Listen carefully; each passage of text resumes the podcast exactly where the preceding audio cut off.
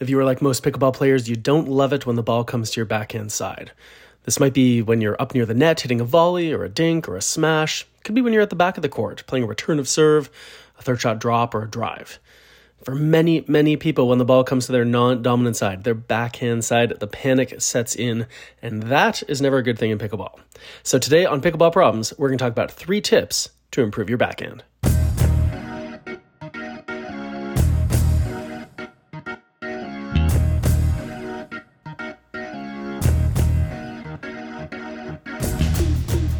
Welcome to Pickleball Problems. I'm your host, Mark Renneson. Today we are talking about backhands. How do you make your backhand better? And there are some simple things you can do. I'm not saying they're easy, but they're fairly simple things that you can do right away. They're not that complicated to improve your backhand.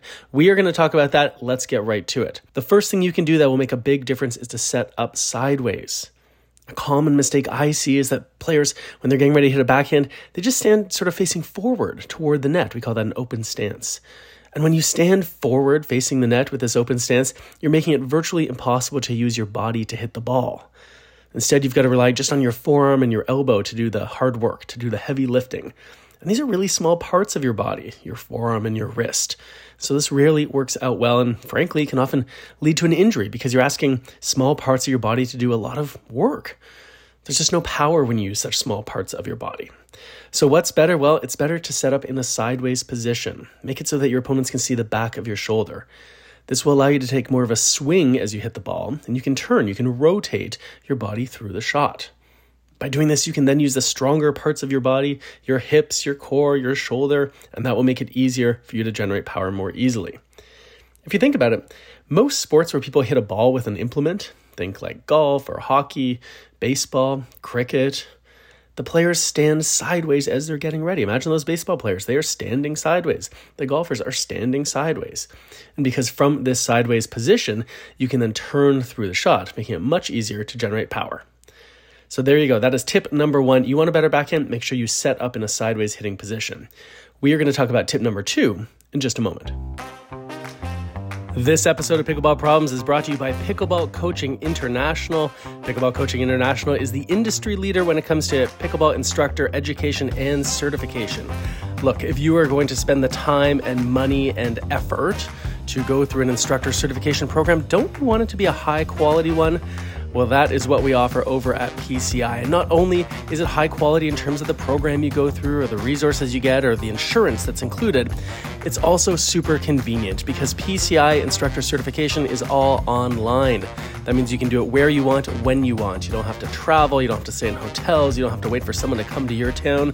Want to do an instructor certification program? Great. Head over to PCIPickleball.com today. You can get started right away or whenever you want. It's up to you because PCI certification is all online on your schedule. Pickleball Coaching International, we make good coaches better. Head over to PCIPickleball.com. Today on Pickleball Problems, we are talking about how to make your backhand better. We just finished talking about getting sideways so you can rotate through the shot, but we can also talk about the grip that we use. And I've been sort of evolving my thinking when it comes to the grip quite a lot. So let's think about the grip when we hit backhands. So, First of all, some terminology. If you hold the paddle almost like you're shaking someone's hand, your hand will be slightly behind the paddle, right? Between, like, the paddle handle will be between your hand and the net, right? You're slightly behind it. And this is a really strong hitting position when you're hitting a forehand with your hand slightly behind the paddle. But here's the problem if you have that same grip, but now you are hitting from the backhand side, your hand is no longer behind the paddle, it's now in front of the paddle. It's between the handle and the net. And so now you're in a really weak hitting position. And so this causes a problem, right? This is one of the reasons your backhand is so weak is that you're using a forehand grip essentially on the backhand side. So what should we do? Well, one option is that you could use a grip change. So when you see the ball coming to your backhand side, you could rotate the handle in your hand so you use some other grip. If you hold it more like a hammer, that tends to be called a continental grip, um, where the V of your hand is right on top of the handle. And this is a slightly stronger hitting position. So when you hit your backhand, it's going to be stronger, it's going to be more solid. The trouble is, is that if you are really used to using that Eastern forehand grip, even on your backhand side, even though it's not that strong, it can feel like major surgery to do a grip change. And that takes some time to develop. And you may not have that time. You want to improve, to improve right away, right? So, what else could we do? Well, I guess you could try to just power through it, even though you're in that weak hitting position. Some people do that. Um, not ideal, though. Again, it's a weak hitting position, and when we put our bodies in weak hitting positions, we also are more prone to injury. So, what else could you do? Well, you could hit your backhand with two hands. This is something we are seeing really like becoming quite prevalent uh, at elite levels of pickleball, both on the men's side and the women's side, is hit with two hands. So even though your dominant hand, let's say you're right handed like most of us, even though your dominant hand is still in that weak position, right, using a forehand grip on the backhand side, well, you've now got your non dominant hand, let's say your left hand, supporting it. And so this is one way to kind of like, it's a bit of a loophole, right? You can still use that grip that you're comfortable with, even though it's weak, and you use your non dominant hand just above that dominant hand to hit a two handed backhand. So we see a lot of players do this both at the back of the court and up near the net. And so this allows you to have some stability without having to perform, you know, a grip change, which is typically pretty major surgery. Okay, so those are tips number one and number two. One is get sideways as you prepare. Number two is think about the grip you're using. Maybe even consider using a two handed backhand. Tip number three in just a moment. Hey there, it's Mark.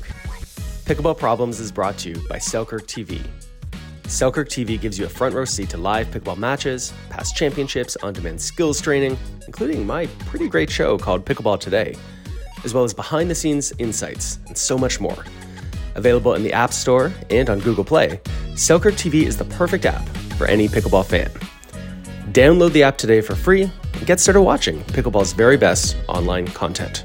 Selkirk TV. Today on Pickleball Problems, we are talking about how to improve your backhand. You want a better backhand, don't you? Because good opponents are going to find a way to make you play that backhand, even if that means hitting to your forehand to open up the backhand side. So, we already talked about getting sideways, we already talked about considering the grip that you use, or maybe even using two hands.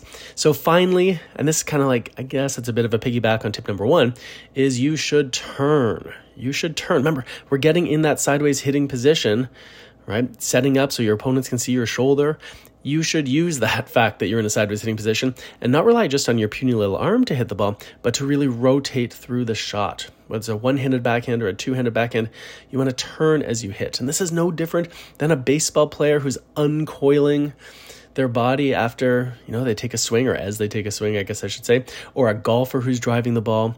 Rotating through the shot will allow you to generate speed more easily it's important that you have this turning feeling if you want that power. And the follow through is just going to kind of happen on its own, right? If you see the lack of follow through, that's usually a sign that people are really sort of tense.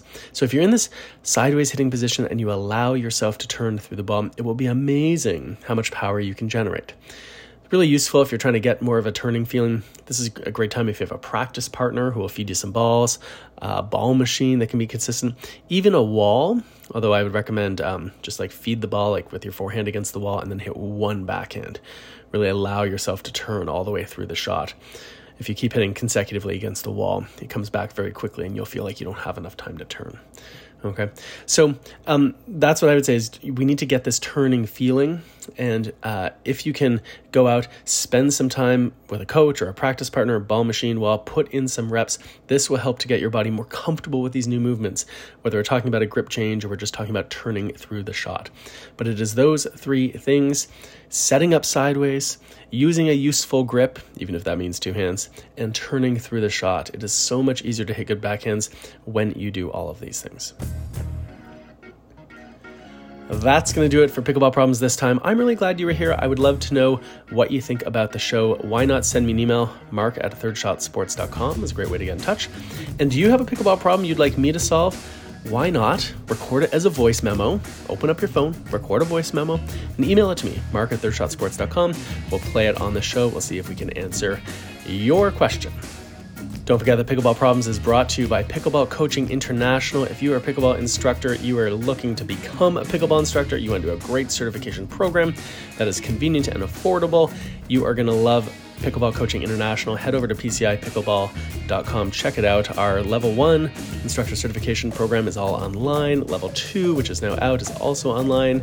It's high quality, I'd say. It's convenient. You can do it when you want, where you want. You don't have to wait for someone to come to your town.